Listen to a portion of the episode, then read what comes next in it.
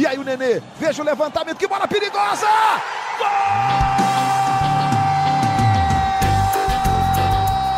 Está entrando no ar o podcast. Sabe de quem? Do Vasco! Do Vascão da Gama, do Gigante da Colina. É o GE Vasco.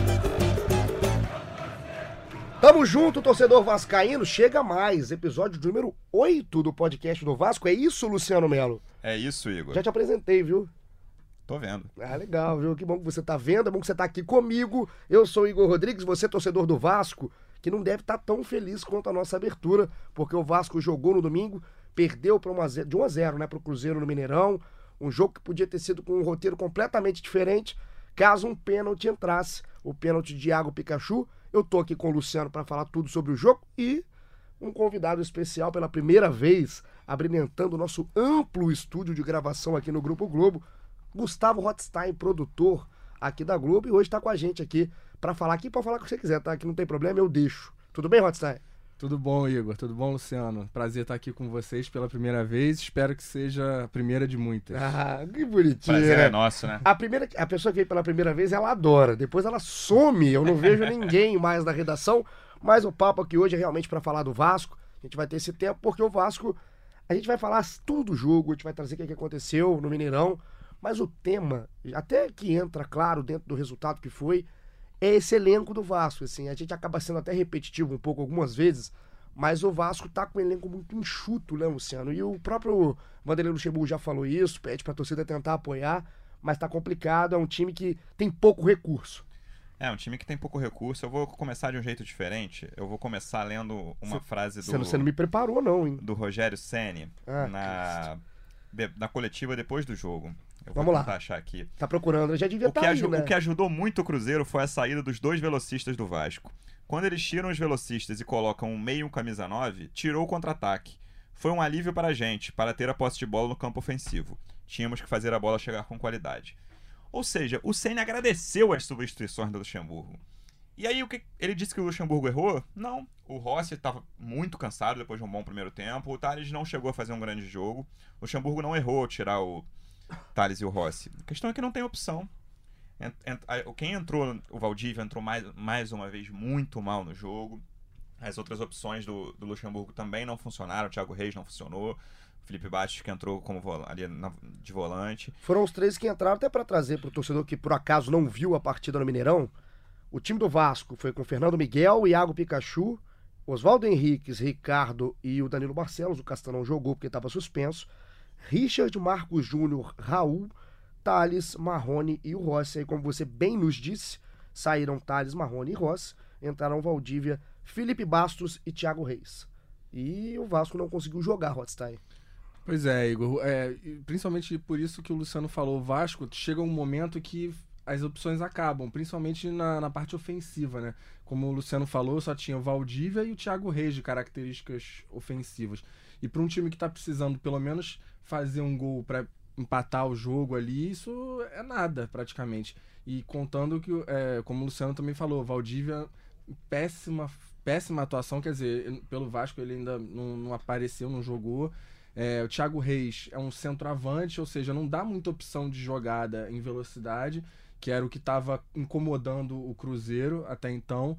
E aí o Vasco se limita a isso, não tem, não tem o que fazer. É, e assim, como a gente vai falar daqui a pouco, o Vasco teve a, a grande chance do jogo quando estava 0 a 0 é, não, não aproveitou e depois ficou sem, sem recurso algum para tentar um, um, gol de, com a bola correndo, né? Eu estava aqui escutando vocês falarem e me veio. No, falaram do Valdívia, muito bem por sinal, e me veio na cabeça, assim, pensando, desde que o Valdívia chegou na equipe do Vasco, uma expectativa que não era tão grande, mas é uma expectativa, porque o Valdívia já apresentou futebol na carreira dele em algum momento. Agora, é, acho que é legal, acho que é um, um nome legal pra gente até usar como tema dentro desse elenco do Vasco. Como tá mal, né, o Valdívia, e eu, eu, a gente já trouxe vários setoristas aqui do Vasco, em vários episódios, inclusive pode ouvir os outros episódios, episódios do GE Vasco, falam que o Valdívia treina bem. Leão de treino, né? E, rapaz, assim, ou eu tô quase indo ao treino do Vasco, eu quero ver ele jogar bem. Eu não estou duvidando dos nossos amigos, pelo contrário. Mas é, é inacreditável. tá difícil de ver, de assistir o Valdívia em campo. Ele tem dificuldade de dominar a bola quando ele entra, é impressionante. Assim, o Vasco, nessa montagem do elenco curto, tem pelo menos três jogadores de algum renome que não contam para quase nada, que são o Valdívia, o Bruno César e o Marquinho, né? Então, o Bruno César, principalmente, certamente é um dos maiores salários do elenco. E o Vanderlei claramente já não confia mais nele, não utiliza, ele é relacionado, mas quase não entra em campo. O Marquinho foi, foi pedido do Vanderlei, né? Esse está na conta dele, começou como titular depois da Copa América, mas o Vanderlei percebeu, até que demorou, mas percebeu que não dá para contar. E o Valdívia desses é o que ainda tá entrando, mas assim, entra muito mal. No, no domingo contra o Cruzeiro ele mal conseguia dominar, ele piorou muito o time quando ele entrou. Então, mostra mais uma vez como o Vasco, esse elenco foi mal montado do Vasco. Tem solução isso, Rothstein? É complicado, porque no, é, nessa altura, assim, o, Vasco, como um clube, não tem condição de fazer um investimento grande, é, sequer acho que um investimento médio. É, e aí não tem muito o que fazer. Você vê, o, o, e é exatamente, a gente está falando aqui de uma posição que o Vasco tem muita carência, né? Isso ficou claro ontem. O Vasco jogou com três volantes e três jogadores características de ataque.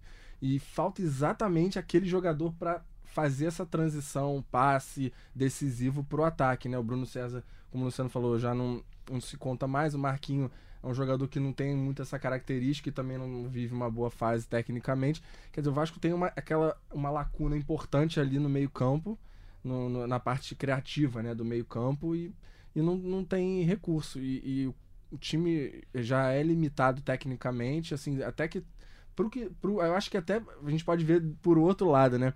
Diante de tudo isso, o Vasco ainda conseguiu ser competitivo jogando no Mineirão. É um copo meio cheio, né? É, a gente tenta é, ver é, o outro pode, lado. Pode, a gente pode ver assim. Então, é, o Vanderlei tem, tem mérito nisso também, eu acho, né? É a melhor contratação do Vasco, né? Na temporada é. é. o Luxemburgo, consegue tirar algo de um time que é muito improdutivo, o time não consegue render e ele consegue pelo menos fechar um pouco a casa, não ser é, dominado completamente em campo, não foi dominado pelo Cruzeiro e teria a chance de aproveitar se fosse o pênalti do Pikachu que a gente fala já já.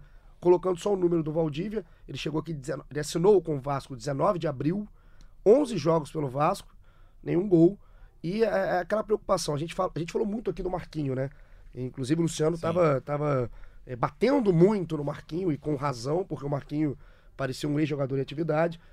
E o Marquinho parou de ser utilizado. Qual, qual o momento do Valdívia? É, o Valdívia já chegou num patamar que tem que parar de ser utilizado, ou o Valdívia ainda pode, quem sabe, é, continuar sendo forçado aí pelo Luxemburgo, tentar tirar algo que ele ainda não apresentou? Eu acho que pela produção dele ele já poderia parar de ser utilizado. A questão é quem vai ser utilizado. Entendeu? Se você não conta mais com o Marquinho, nem com o Bruno César, nem com o Valdívia, não tem quem colocar como meio criativo. Não tem. E o Vasco acabou de emprestar o Lucas Santos para o CSK da Rússia que seria uma opção, né? Que já até foi. Acho que o Luxemburgo não chegou a ser, ser testado. Se acho que ele engano. chegou a jogar de segundo tempo, assim, entrar, mas titular eu é, não me lembro. Então, quer dizer, é, o Luxemburgo teoricamente teve a chance de poder utilizar, tem seus motivos para não ter feito isso, ou até o clube pediu que, que ele não utilizasse, enfim. Mas o fato é que esse jogador também não, não tá mais no Vasco. E aí as opções que ficaram não correspondem. Assim, o, o Valdívia, ele já foi testado tanto começando quanto já entrando no segundo tempo. É, assim, eu, eu, imaginava que entrando no segundo tempo ele poderia até render mais, porque é um jogador que tem uma velocidade, tem poderia fazer alguma coisa ali diferente individual. Mas o, mas o ontem, é, no jogo contra o Cruzeiro, né, no domingo, é, ele também não, não, ele parece que já entrou cansado, cobrou assim uns dois, três escanteios consecutivos já no final do jogo, isso. fraco, a bola mal, a bola mal chegou à área, enfim, é, desanima muito, mas é, o Vasco tem tem essa, essa esse problema sério de, de meio campo ofensivo. Eu tô lendo aqui no Globoesporte.com, é, a gente fez o tempo real do jogo, como faz em todos os jogos, e eu tô lendo aqui o, o que, que ficou de opção no banco pro Luxemburgo Tirando, já que entraram o Thiago Reis, o Felipe Bastos e o Valdir. Vamos lá, Alexander e Lucão, os goleiros. Sim. E aí, Alexandre Melo, lateral esquerdo jovem. Breno, voltando aí a ser relacionado ao Vasco depois de um longo período de lesão, zagueiro. O Erley, zagueiro. Andrei, volante. Lucas Mineiro, volante. E aí, a dupla Marquinho e Bruno César, que aqui é uma unanimidade. A gente já, já, já combinou até antes aqui. Parece que foi combinado antes, mas não dá para utilizar. E aí, aquela questão, o esquema montado pelo Luxemburgo, assim, deve abrir mão total realmente desse meio de criação, quatro volantes, como ele já jogou, inclusive jogou bem na partida contra o São Paulo. Ah, jogou bem contra, com três volantes e três velocistas contra o Cruzeiro também. Foi um bom jogo. Então, eu acho que ele vai abrir mão pela falta de opções. É, exatamente, isso que eu ia falar. Exata, acho que a falta de opções tá, tá fazendo ele optar por esse esquema, né? Deve ser, imagino que seja isso também. E aquela coisa, né, assim, o mercado, a janela já fechou, já, acho que a janela internacional pro Vasco tá fechado ou não, pouco importa. O Vasco tem muita dificuldade para ir fora e, e, buscar um jogador hoje. Agora, é, tem para onde olhar? Olha para uma Série B, olha jogador sem contrato. Para onde se olha nesse momento? Porque o Luxemburgo, por mais que ele seja um cara que, que não, não ele, ele, protege muito o elenco dele, mas é, ele precisa de reforço. O Vasco precisa de reforço. Eu vou te dar uma notícia aqui enquanto a gente está gravando. Eu vi que você estava me mostrando, não entendi nada. Eu fiquei o... louco. Você está é, dizendo para onde o Vasco vai procurar. Vasco acerta o empréstimo de Cleiton no Atlético Mineiro até o fim do ano. Eu já gente... sabia, por isso que eu falei para onde olhar, é, entendeu? A gente acabou de publicar. E aí me parece uma contratação, mais uma nessa linha de um jogador com certo renome mas que vive um momento muito difícil, né? Assim, o Cleiton não conseguiu se firmar nos últimos clubes dele, surgiu muito bem no Figueirense, era seleção de base, era tido como grande revelação, mas não conseguiu se firmar por onde passou, e é mais um teste, mas me parece, à primeira vista, um teste mais com essas caras de Valdívia e Bruno César. Que a chance de funcionar é pequena. Mas é, e também não tem a característica de um criador, né? O Cleiton é um é jogador um velocista. de campo, é, exatamente como a gente estava falando. de bola, né? E assim, se for o Cleiton que jogou no Figueirense, há um tempo atrás, é um Cleiton que vai, que vai somar o time do Vasco. Só que eu vejo um jogador longe do problema do Vasco. Assim, o Vasco, talvez, os jogadores de lado de campo do Vasco sejam um, um, um, unanimidades. Assim. O Rossi, importantíssimo. Sim. O Marrone, por mais que não, não tá naquele protagonismo que ele tinha no início do ano, mas o Marrone é muito útil no esquema do Luxemburgo. Onde entra o Cleiton? Acho que vai ser reserva, mas assim, o Vasco tem muito jogador insubstituível, porque o reserva é muito abaixo. Então, no próximo jogo contra o Bahia, por exemplo, que o Thales está na seleção, e o Vasco vai perder o Thales por um mês, né, no Mundial, o... vai ter que já recorrer a alguém que o... em quem o Vanderlei não confie. Pra... Eu, talvez ele puxe o Marrone pro lado e bote o Thiago Reis, não sei, ou, ou jogue com o Valdívia, ou bote quatro volantes, não o, sei. O Pikachu no meio campo, né? Também, bem Tem... lembrado. E o que vai acontecer, eu acho que o Cleiton vai ser reserva do Rossi e do Thales. E quem não puder jogar desses dois, hoje eles não têm substituto à altura no elenco. Não sei, não tô dizendo que o Cleiton seja um substituto à altura. Tem que ver como ele vai chegar. Eu lembro que a gente estava fazendo podcast aqui, eu não vou lembrar agora qual o episódio. Se eu não me engano, foi o sexto. Bruno Gilfrida estava ao meu lado. E Thales Soares, o bom senhor. A gente estava fazendo aqui e a dúvida, ou as, as opções que o Vasco tinha eram Cleiton e o Guilherme, atacante do esporte. E na época o Guilherme era até uma, uma transação que poderia ser mais fácil, porque o Cleiton tinha, é, se não me engano, tinha alguém na jogada, enfim. Mas fechando o Cleiton, é bom que o podcast é em tempo real e aqui o pessoal trabalha. A gente pode trazer números do Cleiton já nas últimas temporadas. Traga, Igor. Vou, vou, vou, trazer. A gente falou de Figueirense, isso é lá atrás. 2014 ele fez um bom ano, 32, 32 jogos, 6 gols, foi onde ele surgiu. E aí ele tem o melhor ano da carreira, em 2015, com 56 gols e 17, 56 jogos e 17 gols. E aí todo mundo começa a querer Cleiton, Cleiton, Cleiton, o pessoal fica louco. O Atlético Mineiro consegue, só que ele não vingou.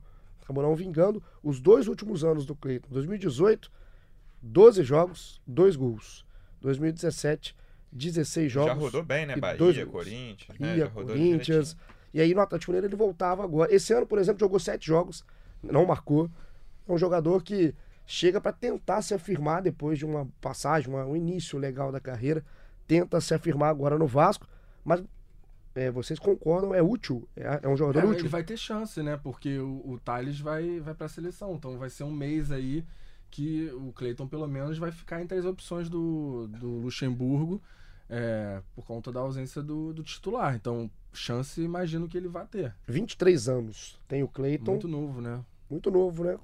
Que bom, que saudade dos seus 23 anos, não, Rot? Pô, Rot já é um cara muito mais vivido do que o Cleiton. E essa montagem de, de, Vamos colocar agora com o desfalque já. Como é que fica a montagem do ataque do Vasco? O Cleiton já chega, chega, veste a camisa e joga? Difícil. No sábado já tem um drama, né? Por causa dessa, desse elenco curto. O Vasco tem, não tem o Richard volante suspenso e não tem o Thales na seleção, no, que ainda é um amistoso antes da, do Mundial. Então, o que que faz? Assim, no lugar do Richard, provavelmente entra o André ou o Felipe Bastos. E aí eu não duvido nem que entrem os dois, porque aí ele pode jogar sem com quatro volantes em São Januário, mas assim, ou ele ou entram esses dois, Ou entra o Thiago Reis, em quem eu acho que o Luxemburgo não confia muito também. Ou entra o Valdívia. E aí, quem o que, que faz? E não sei se, o- se o Cleiton tem condições de jogo no sábado, acho difícil. é, um abraço pro Luxemburgo, que vai ter uma semana pra quebrar a cabeça. As opções não são nada animadoras. E o Vasco é, sente muito quando perde um jogador titular, né? A gente viu o Castan. Por mais que o Vasco não tenha feito um jogo muito ruim, não acho que, foi, que realmente fez. Não, eu também acho que não. mas é, é- a diferença é muito grande. Se, o titula- se os titulares já não são tanta coisa, o nível do banco de reservas do Vasco Então, é o. Castan, por acaso, eu ouvi o último podcast, eu tava de férias.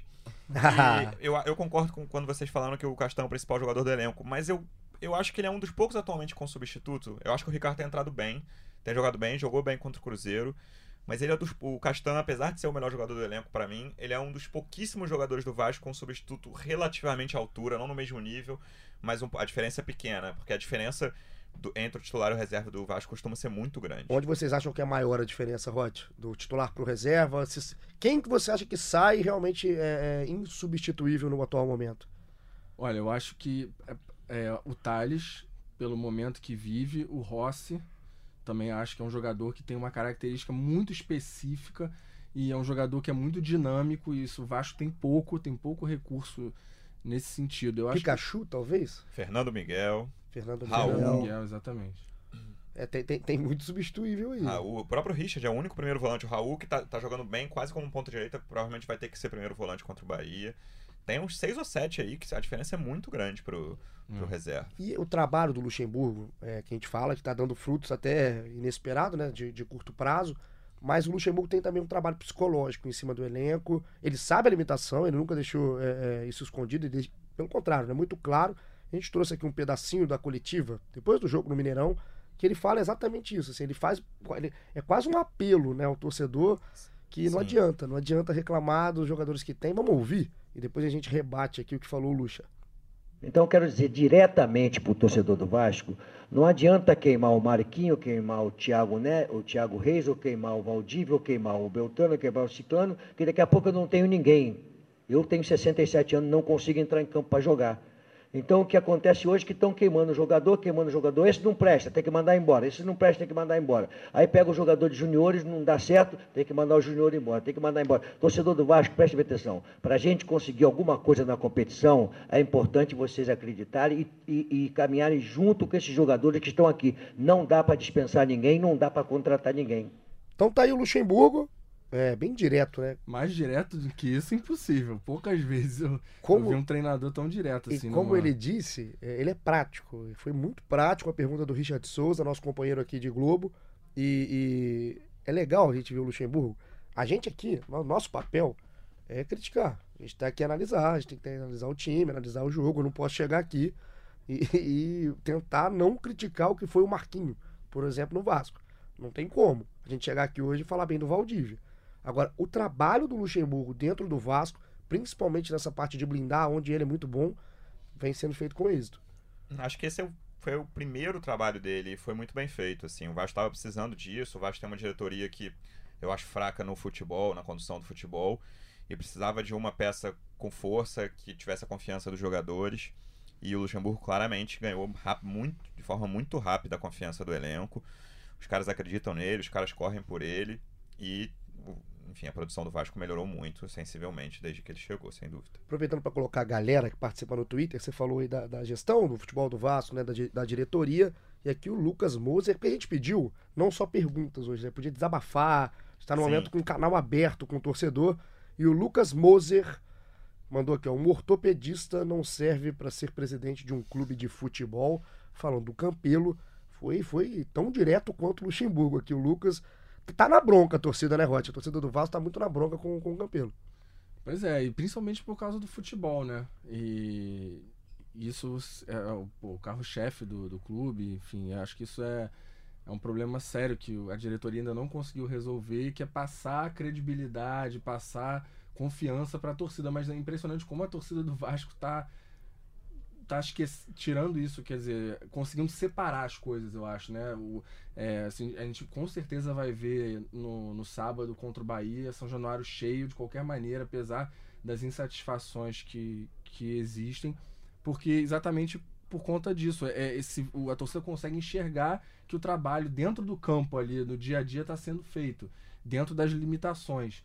Das muitas limitações, mas isso não, não, não impede uma crítica muito grande à diretoria. Né? Se não fosse o Luxemburgo, a ideia, pelo menos a que a gente imagina, né? Ia tá, a situação ia estar tá muito pior. O Luxemburgo tirou pontos aí. Inclusive o jogo contra o São Paulo, eu acho que é um case do Luxemburgo no Vasco, que ele consegue fazer diante de um time que briga lá em cima. É realmente louvável. Vamos pro jogo em si. O jogo em si, domingo. Cruzeiro, um gol do jovem Maurício, um garoto do Cruzeiro, e o Vasco zero. Acho que o ponto do jogo é, passa muito por dois tempos. assim. No primeiro tempo do Vasco não é ruim, não achei o primeiro tempo ruim, mas é um Vasco que não consegue é, espetar, né? O Vasco não consegue chegar, né, Luciano? Achei que o Vasco começou mal, o Cruzeiro criou uma boa chance com o Thiago Neves de cabeça, mas a partir dos 15, 20, o Vasco melhora, mas é, é o que você falou, é uma, é uma melhora que quando você chega no intervalo, você fala, ah, o Vasco jogou direito, mas e aí, qual foi a chance que o Vasco criou? Você não lembra, né? Você tem dificuldade de criar, de lembrar. E aí cria a principal chance no início do segundo.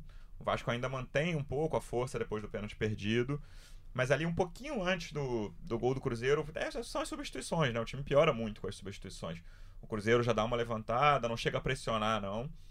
Mas já o Cruzeiro já evolui e chega ao gol rapidamente depois dessa evolução. Lance capital pra gente já colocar. O primeiro tempo então a gente passa, realmente é isso, porque a gente não tem. Quando vai. Eu, eu fico imaginando o pessoal que trabalha aqui na equipe de vídeo para montar os melhores momentos. Não tem onde pegar os melhores momentos do Vasco, porque apesar de não ter sido um desastre, é um time que não cria.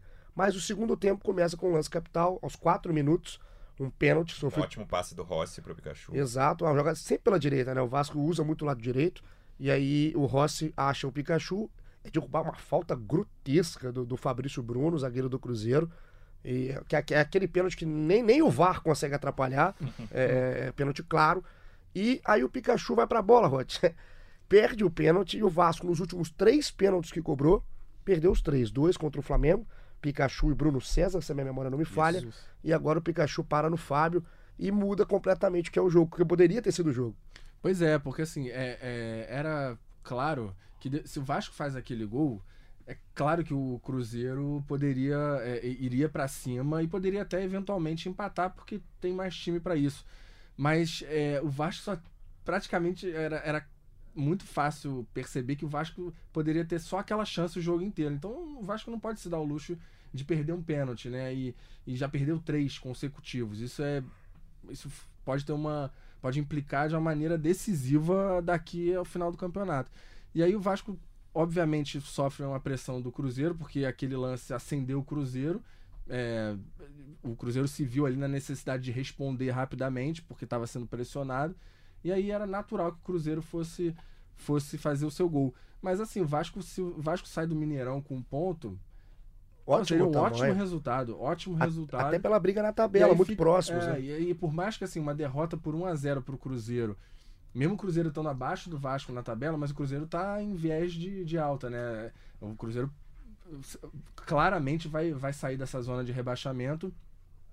Mas aí, é, é assim, a superioridade do Cruzeiro claramente já, já, já, ficou, já ficou ali evidente, né? Na verdade, ele no, naquele momento. Então, era a chance que o Vasco tinha de, de fazer o seu ponto. Ali. Eu vou até situar o torcedor que não tá ligado na tabela, tá cochilando. O, o Vasco.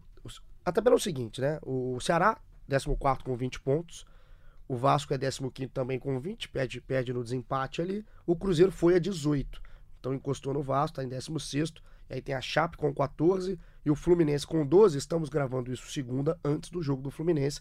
O Fluminense pega o Havaí. Havaí, Havaí no Maracanã. E aí pode ir a 15 pontos, ou fica ali com 12, ou vai a 13, enfim. Mas a, o bolo que o Vasco tá hoje é aquele ali. E a pergunta em cima ainda do pênalti, que estava falando aqui o Hot, é sobre o cobrador, né? A gente falava aqui antes da gravação, né, Luke? A gente estava vendo a parte do pô, batedor do Vasco. O Vasco antes tinha um, um aproveitamento legal, você é o Luxemburgo. Vocês até se parecem. É, o Pikachu continua sendo. O Luxemburgo falou isso, inclusive, vai ter uma conversa no olho no olho. Foi curioso porque o Luxemburgo falou ontem que a decisão ia ser do Pikachu e o, e o Pikachu falou hoje que a decisão vai ser do Luxemburgo. Legal, então a conversa vai ser interessante. mas você, se essa, essa, definição fosse do Luciano Melo, você tiraria é, do Pikachu a responsabilidade? Eu conversaria com ele e tentaria mantê-lo, até pelas outras opções. E o Pikachu vinha muito bem na cobrança de, nas cobranças de pênalti. Até o jogo contra o Flamengo ele tinha 100% pelo Vasco, nunca tinha perdido. Ele é bom, ele é tranquilo. Ontem ele não esperou, normalmente ele espera no jogo contra o, contra o Cruzeiro ele não esperou, acho que ele estava tenso pela, pelo erro contra o Flamengo, e ele foi, fechou o olho, bateu forte Contra no o Fábio canto. ali faz diferença É. também ter o Fábio na frente. né? O Fábio chegou ontem, só um dado, né? 28 pênaltis defendidos com a camisa do Cruzeiro. É um goleiro que, que também, assim, cresce na hora É, de um pênalti é. contra qualquer batedor. Faz muita diferença. Você falou da tabela, tinha um- a vitória contra o Cruzeiro era fundamental porque o Vasco passaria o que eu- três times que eu considero concorrentes diretos: Ceará, Goiás e Fortaleza. O Ceará tá com 20 junto com o Vasco, Goiás e Fortaleza, se eu não me engano, os dois têm 21. Exato. Esses três aí, se o Fluminense re- reagir, que eu, eu tenho dúvidas se vai reagir, mas se alguém da zona de rebaixamento, que eu acho que entre os quatro que estão lá, o Fluminense é o que tem mais chance de reagir, se alguém reagir, a briga com o Vasco vai ser com esses três aí. Ceará, Goiás e Fortaleza. O, eu acho o Goiás um o pior deles, perdeu pro Fortaleza no sábado. O Goiás fez muito ponto injusto, assim, né, no campeonato. Assim, não é injustiça no futebol, né? Fez, fez lá até contra o Inter na semana passada, com jogador a menos, conseguiu a Pontos virada. no- inesperados, né? Um jogo, é um jogo antológico. é, e jogos que n- não só inesperados, como você falou, mas jogos que o Goiás não jogou pra fazer Mentirosos, os três pontos. né? É, não, É. não jogou pra fazer os três pontos. E ainda tá ali com 21, caiu muito depois da, da Copa América. Mas acho que o Vasco, a briga dele é, é, é ali, entendeu? Tem, tem esses times com 20 e 21. O Vasco tem um jogo chave agora contra o Bahia em casa. Mesmo com os desfalques, o jogo é muito difícil, mas que é um jogo que em São Januário o Vasco precisa fazer três pontos até pra. Provavelmente vai passar um desses, no mínimo um desses três aí, con- conquistando a vitória contra o Bahia. E pra respirar também, né? Voltar a vencer em casa e a- São Januário faz muita diferença. Isso aí, pra mim, o Vasco entra com outro, outro estilo, outro ritmo, independente da peça que vai estar em campo. E a tabela do Vasco, além desse Vasco e Bahia, 11 horas do sábado. Depois fecha o turno, né, na 19 rodada, contra a Chape, time que tá lá embaixo, na confusão, em Chapecó. Sábado, dia 14 de setembro, às 17 horas, popular, 5 da tarde. Essa é a tabela do Vasco que encerra o turno.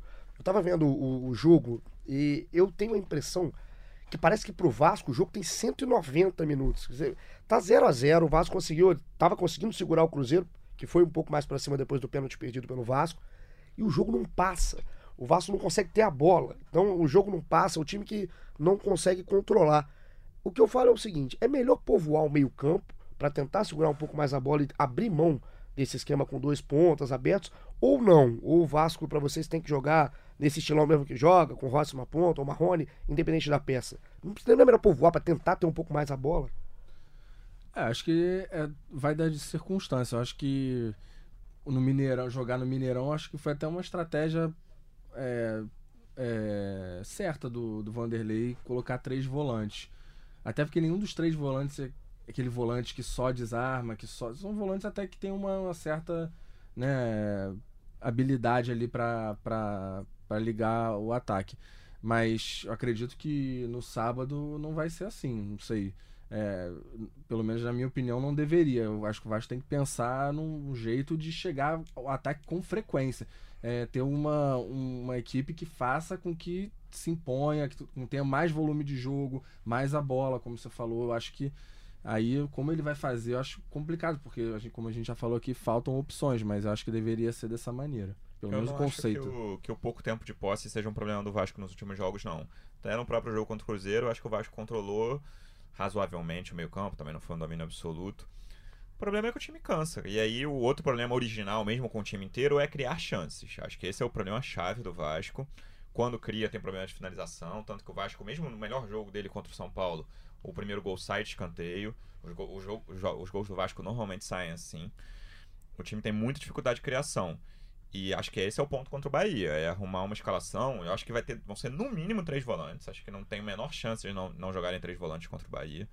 Não duvido nem de quatro, de jogarem quatro, como foi contra o São Paulo, o último jogo em São Januário.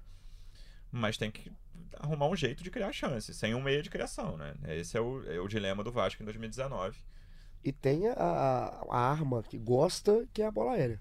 A bola parada do Vasco é, é e aí contra o Cruzeiro tem um, tem um monstro chamado Dedé. É né? isso. É impressionante. Que como- parece que não funciona. Nada que joga na área do Cruzeiro parece funcionar. É impressionante. Como ele faz diferença na bola aérea. Joga demais, a gente vai estar ligado. Você continua acompanhando o Globoesporte.com/barra Vasco. todas as notícias, inclusive já já vamos começar a saber quando vai ser a apresentação do Cleiton, enfim. É, é um jogador que chega para somar, como a gente falou aqui, e a gente vai terminando, vamos encerrando assim o nosso qual, qual que é esse número mesmo? Sou É péssimo. oito. Oito. Oito. Oitavo episódio, primeiro de Gustavo Rotstein. Rot, gostou? Gostei. Tô na companhia de vocês, falando de futebol. É Espera. um, é um como- doce, né? Como eu falei, voltar outras vezes, só chamar, sem problema. Volte, muito obrigado pela presença. O Rodrigo Lois, já participou com a gente aqui algumas vezes, mandou agora pra mim, ó, o Vasco fechou com o Cleiton. Tá atrasado o Lois, Tá. né? Tá atrasado, já falamos. Um beijo pra você, meu querido. Luciano, volto sempre. Estaremos aí. Você sempre também, não, uma vez ou outra. Tá, eu venho de vez em quando, voltei de férias, tô fresquinho. Tá, engordou, né? próximos é um pouquinho, né? Engordou. Comi bastante. Mas pode, depois de férias pode, a gente continua ligado. Vai lá, globesport.com barra podcast, acha o GE Vasco, ouça os anteriores. A gente já falava de Cleiton antes. Se você nos acompanha, já tinha escutado, ouça esse também, dê seu comentário. Continua ligado na gente, semana que vem estamos de volta. Um beijo e aquele abraço.